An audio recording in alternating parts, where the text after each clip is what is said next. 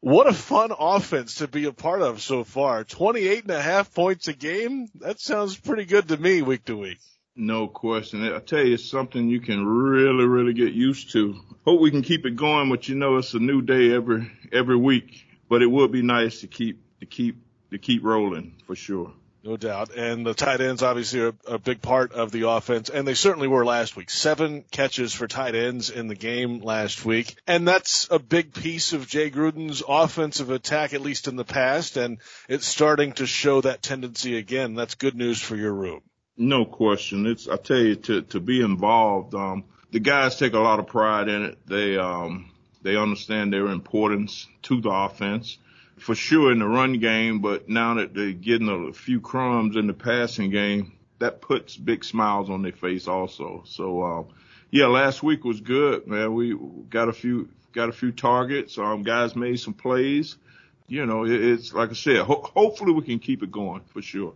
I mentioned the catches. You brought up the, the run blocking of this group here that a lot of folks who are just watching the game might not really look at that too in depth, but it's certainly key for the tight end position. Take us through the run blocking of those guys, Eifert and O'Shaughnessy especially, and how that has helped a guy like James Robinson come through and, and run the ball effectively.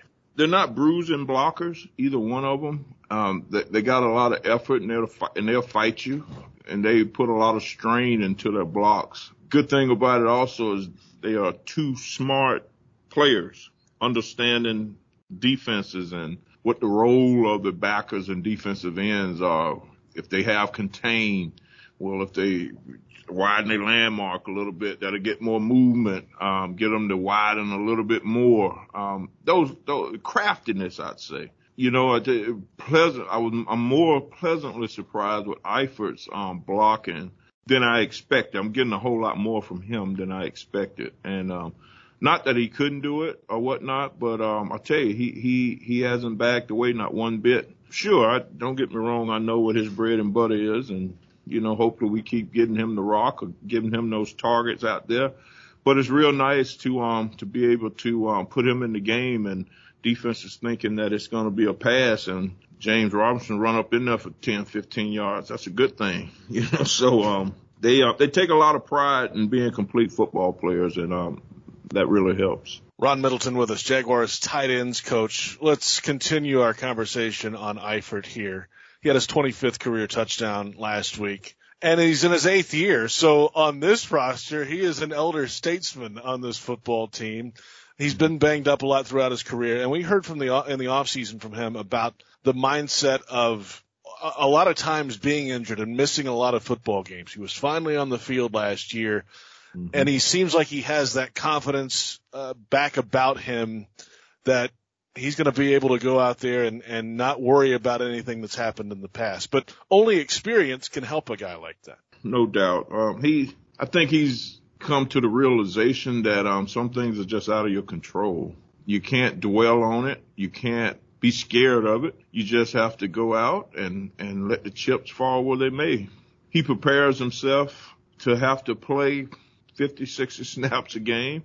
We definitely don't want him to play that many snaps. We're gonna we're gonna try to get the most out of his talents. But no, you can't worry about the injuries. Injuries are a part of the game, and in his case, uh, it's just been unlucky and unfair to to a certain degree with, with, with the injuries that he's had. Um, but no, we don't dwell on it. Uh, we we just go out and we work. Dare I say, it's like death. You know, you know, it's it's it's possible, but we're not we're not gonna sit and, and dwell on it every day. You know, just just deal with it. Ron Middleton with us, taking an interesting turn in this conversation. The Jaguars tight ends coach. Uh, he's a first rounder for a reason. I think we'll find that out. He has that ability. It's just a matter of keeping him out there. Now another guy coming off injury, coaches James O'Shaughnessy, of course, had the knee injury last year. He's in his sixth year, and it's not like he hasn't had a lot of starting time over his entire playing career, but he has a huge role in this offense. How has he come back from the knee so far? And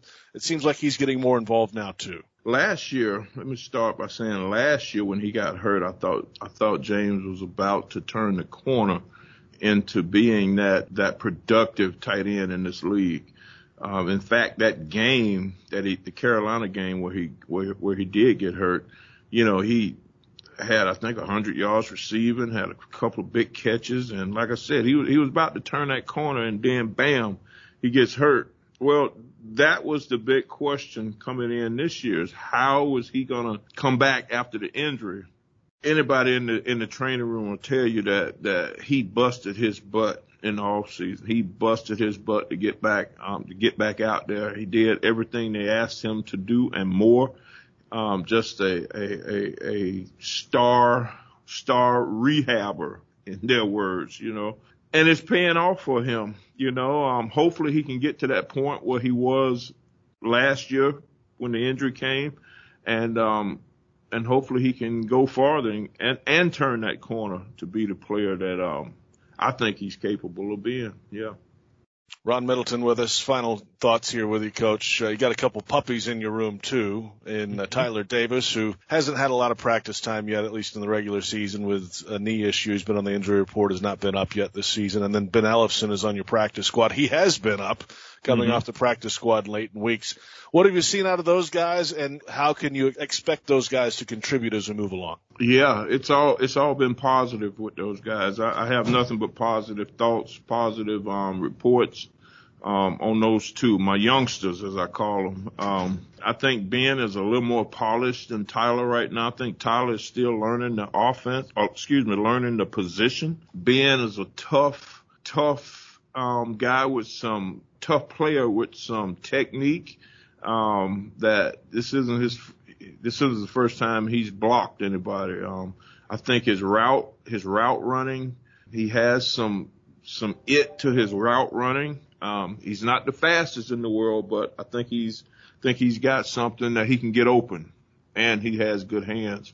Tyler is a little bigger, a little faster, um, probably a little stronger, but not as polished as Ben. You know, he's, um, he hasn't played the position as long as as Ben has, but the the arrow is up on these guys now. The arrow is definitely up. We we think a hell of a lot of both of them. You know, I, I think we're going to see Tyler pretty soon. Yeah. Coach, great stuff. Let's uh, get some tight ends in the end zone. This well, let's, let's get anybody it, in the end zone. Let's, let's keep scoring points. Let's go. Yes, yes, yes, no doubt.